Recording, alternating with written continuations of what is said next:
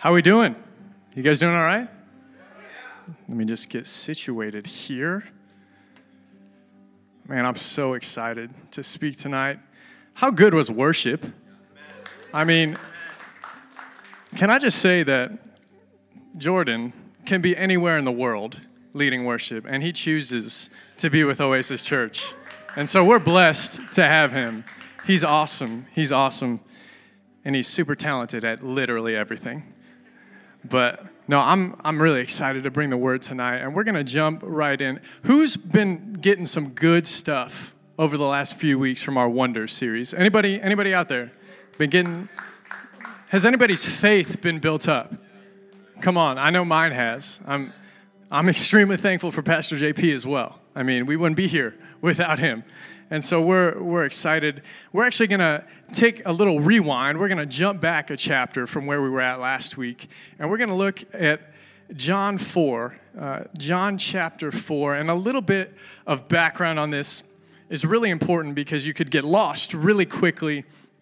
So Jesus is overseeing baptisms by his disciples. He's praying for people and just loads of people are coming and being baptized in the presence of Jesus. And the Pharisees, they see this and they get all upset about it. They get all angry, they start freaking out, and they want Jesus dead. But Jesus knows that his time has not come yet to take up the cross. And so he has to leave. They're in Judea, and he's going to go back to Galilee. Now, he could have gone back to Galilee in two different ways, one of two ways. First way, he could have gone straight through Samaria which was super easy, straight shot, no issues.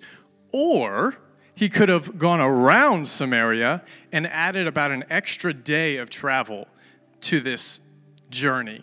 Now, the trip was about 70 miles taking the straight shot. So, of course, you'd be like, okay, Zach, yeah, obviously he's going to go straight through Samaria. That's crazy. Why would he go around?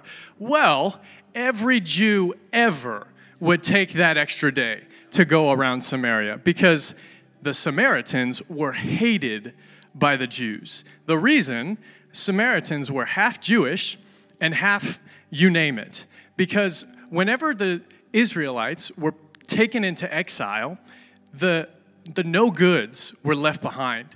And then the, the nation that took them over would come and settle there. And then they would intertwine, they would interbreed and marry into each other. So the Samaritans were either half Jew, half Assyrian, or half Persian, or half Greek, whatever. And all of these people would adopt whatever religious practices that nation had, and they would combine them. So it would be half Israel, half some other God. And so the Jewish people did whatever they could to avoid them. Sorry, I'm super dry in my mouth right now. And so we pick up with Jesus, of course, going directly through Samaria because Jesus didn't look at people and they weren't defined by their religious practices or by their culture, but they were, they were looked at at their heart. Jesus saw them by who, who they were, not by what they practiced. And so we pick up at verse 7, and it says this When a Samaritan woman came to draw water, Jesus said to her, Will you give me a drink? His disciples had gone into town to buy food. I love how Jesus always does cool things whenever his disciples aren't there because they wouldn't understand anyway. And so the Samaritan woman said to him, You are a Jew, and I am a Samaritan.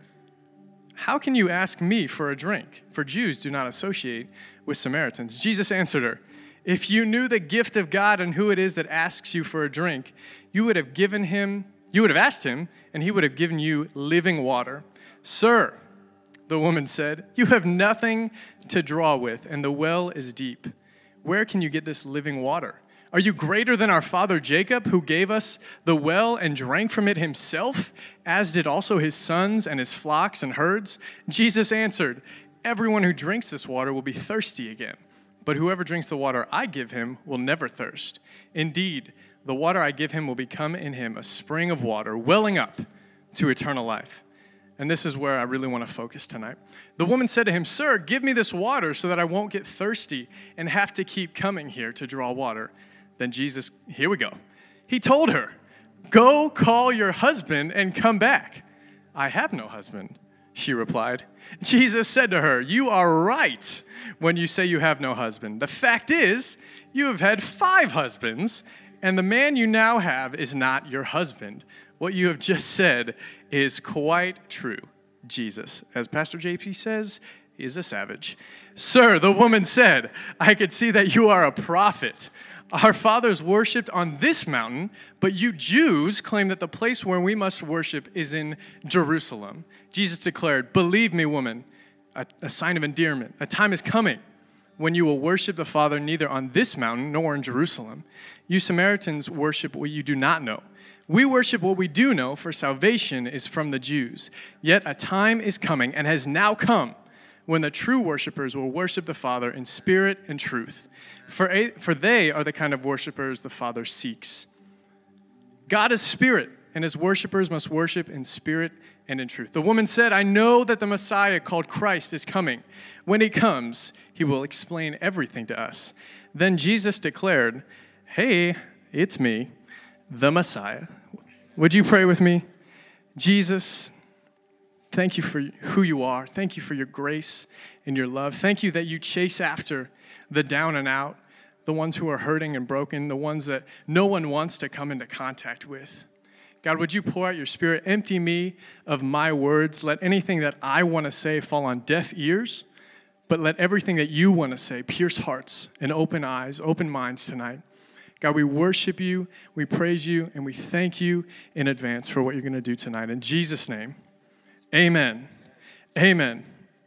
So a couple years ago, I was uh, I was hanging out with my best friend, and we were doing you know what normal adult cool people do. We were playing video games, and uh, we were playing video games. It was about 10:30 at night, and I get a text message from a friend from a separate group, and this specific group we were in the process of going through a TV series together, and we would set aside time and watch it together, and it was great. It was nice, all happy and I get a text from one of the people in the group that says, they watched an episode without us. Now, I'm, I'm a big, like, I want to do things with people. Like, I want to be a part of it, and they just, they kind of just stabbed me in the back there. So I left immediately, and I was like, I'm coming over. We're watching this episode. A little background to the text it came from a person of the opposite sex who we shared mutual feelings together. And now we weren't dating, we weren't, you know, doing anything wrong, but I didn't tell anyone where I was going. I just went to her place where she lived by herself. Now we're watching the episode purely platonic, all good, all safe. And I, I receive a text at about 11:15 we're halfway through the episode, it's getting good, and it's from my mother. Now, I don't know if you've ever had the fear of God just come over you in the form of text message, but it did in that moment. She says, Where are you? And I, I don't know why, but I, I decided to be very vague, and I said, I'm at my friend's, like I said. I've been at my friend's.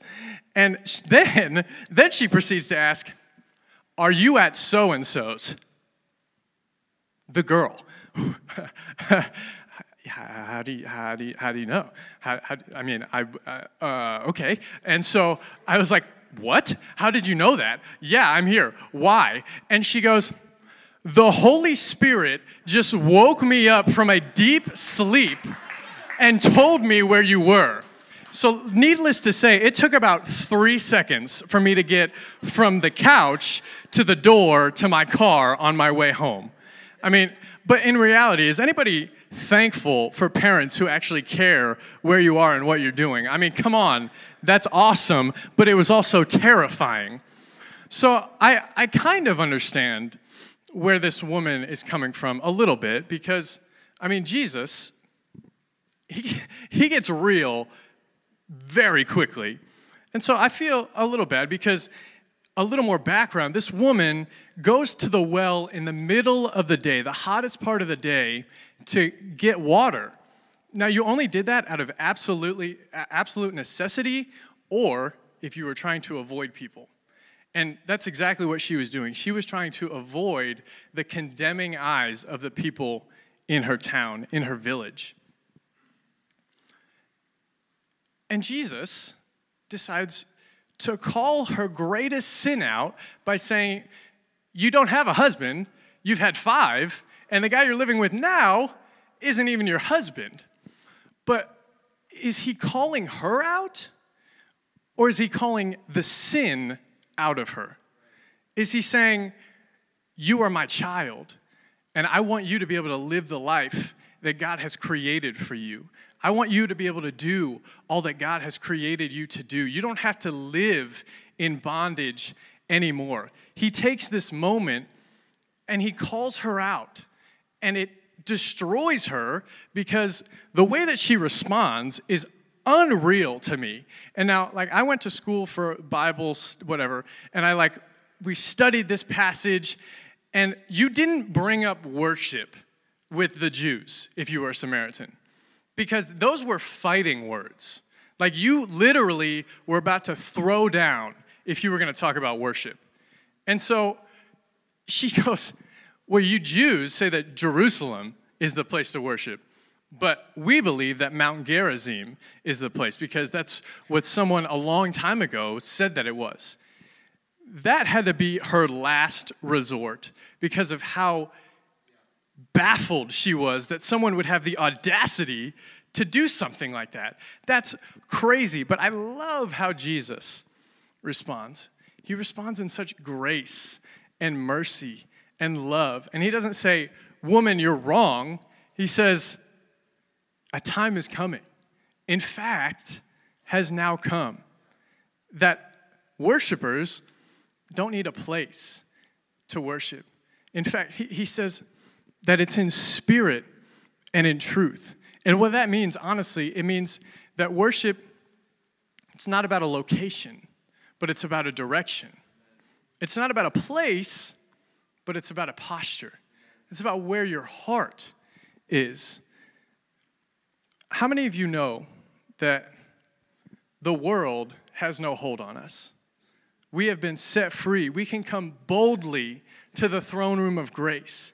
See, this woman, she was caught up in the world. That's the only thing that she knew the world and all of the negative things that it brought. And Jesus comes to her with a petition saying, Worship is not about a place.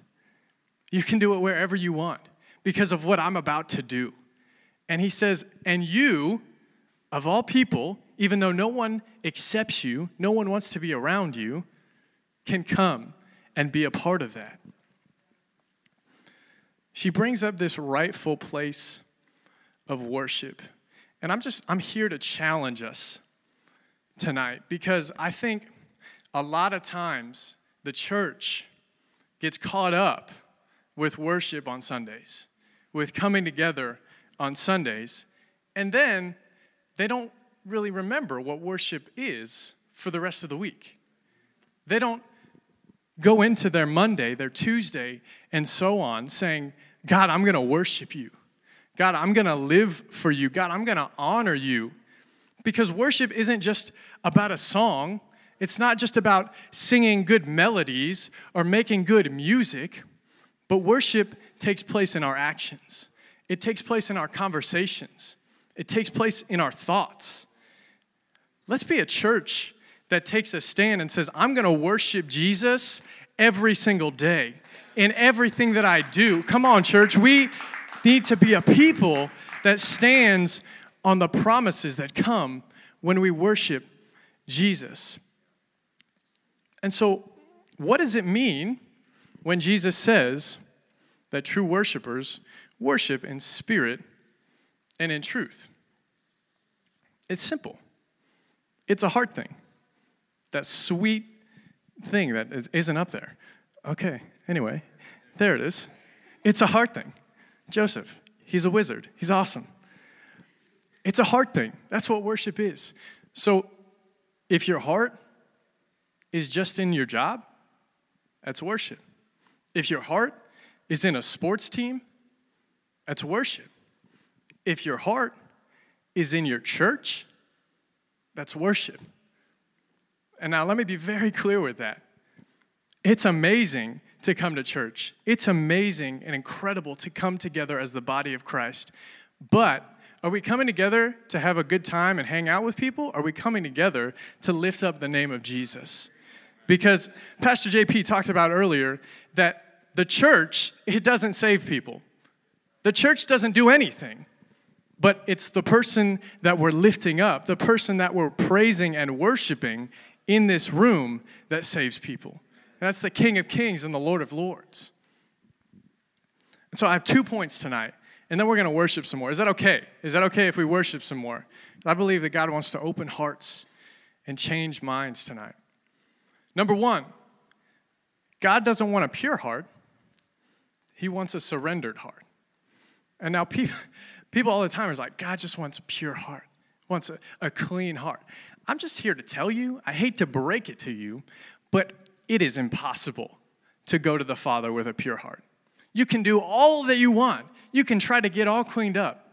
It's impossible. There's only one requirement surrender. It's surrendering at the feet of Jesus. This woman didn't have a pure heart. In fact, you could say that she was looked at as the neighborhood prostitute. Women didn't divorce more than one time, period, during this time, at all. If they did, they were a widow. They didn't remarry, they didn't get into relationships. They were as single as it gets. And so everyone knew the shame and the, the sin that this woman was living in. And yet, Jesus saw a heart seeking something more. I, I don't think it was an accident that this woman brought up worship. I believe that worship was the one thing that she hoped to be able to take part in once again. It's the one thing that she felt like she could do. She wanted to be able to worship in a place where everyone around her wasn't staring at her in condemnation. She wanted to be able to worship freely again. And that's the most amazing thing. See, worship is awesome because we get to lift up our Heavenly Father. But I don't think that's the most incredible part of worship. The most incredible part of worship is that God loves us so much that it's in His presence that we are restored. We are made whole. We are set free completely. No strings attached. God says, if you want to be in my presence, I'm going to make you new. If you want to sing my praises, I'm going to be there for you. I'm going to reach out to you and I'm going to take you in, arms open wide. All it takes is a surrendered heart. In God's presence, there's fullness of joy, there's everlasting peace, there's unconditional love. I feel like people don't actually realize what that means. unconditional love. No conditions no requirements, nothing. Jesus says, Come on. If your heart's beating, come on. That's all he says. That's all he wants. It's your heart. It's a heart thing. And let me tell you something your past doesn't define you, your, past does not dictate your future. In fact, at the end of this passage, Jesus and this woman they finish their conversation, and this woman immediately runs into the town and confronts all the people who condemn her. And, he, and she doesn't go, there was this man, he performed all these miracles, all these signs, all these wonders. It was incredible. No, she goes into the town and she goes, There's this man who told me everything I've ever done. Now, I don't, I don't know why someone would think, oh, well, he must be the Messiah. Because prophets back then, and even still today, but prophets specifically back then just called people out on their sin all the time. And that was no big deal. But I think the difference between those two conversations is that Jesus called her out and said, I love you. Come, come to me. I know you're weary. I know you're heavy laden, and I will give you rest. I want to give you a place to be able to worship me. I believe that when she went into that, that town and started talking to those people, many believed not because he told her what she had done, but the fact that she invited her in regardless of what she had done. Because it was her heart that mattered, it was her life that mattered, not the decisions that she had made. No one's ever too far gone, like I said. No one is ever too far gone. The only requirement is that your heart is beating. That's it. You just have to have a beating heart, and you just have to have a willing heart. And number two, as we get ready to go back into worship, worship isn't a chore, it's a wonder. It's a wonder. You can't just do worship, it can't just be something that you do, but it has to be something that you desire, that everything in you wants to worship your Savior, your Lord, your King. There's so much that can get in the way of worship. So much. But it's just a decision that we have to make to say, you know what? No matter what's going on around me, no matter the things that have happened to me, no matter what's ahead of me, I'm going to worship Jesus because there's power when we worship. There's freedom when we worship. And it's in that place of worship that we're made whole, that we're restored, that we're set free. You know, the Bible says that God gives us the desires of our heart.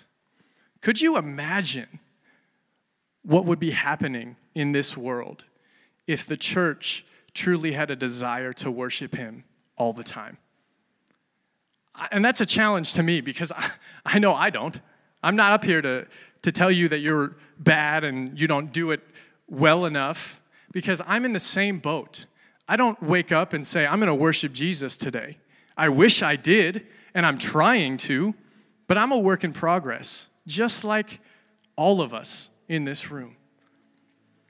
But could you imagine, just for a moment, what would be happening if we as the church lifted up our voices in power and in strength, saying, God, have your way. God, let your will be done. Be honored and glorified in this city, in this nation, in the world. This woman, her life changed in an instant. It was a simple moment. And God's in the business of performing miracles. He performed miracles while he was on earth, and he's still doing it today through the power of his Holy Spirit.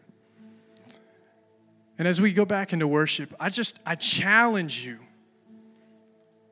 to make a stand, to take a stand and say, "You know what? Regardless of what's going to come my way, I'm going to worship Jesus. Regardless of who comes in my way, I'm going to worship Jesus." And maybe you need to surrender something at the foot of the cross tonight. We're going to sing just a simple chorus. It says, In my life, be lifted high. In our world, be lifted high. In our love, be lifted high.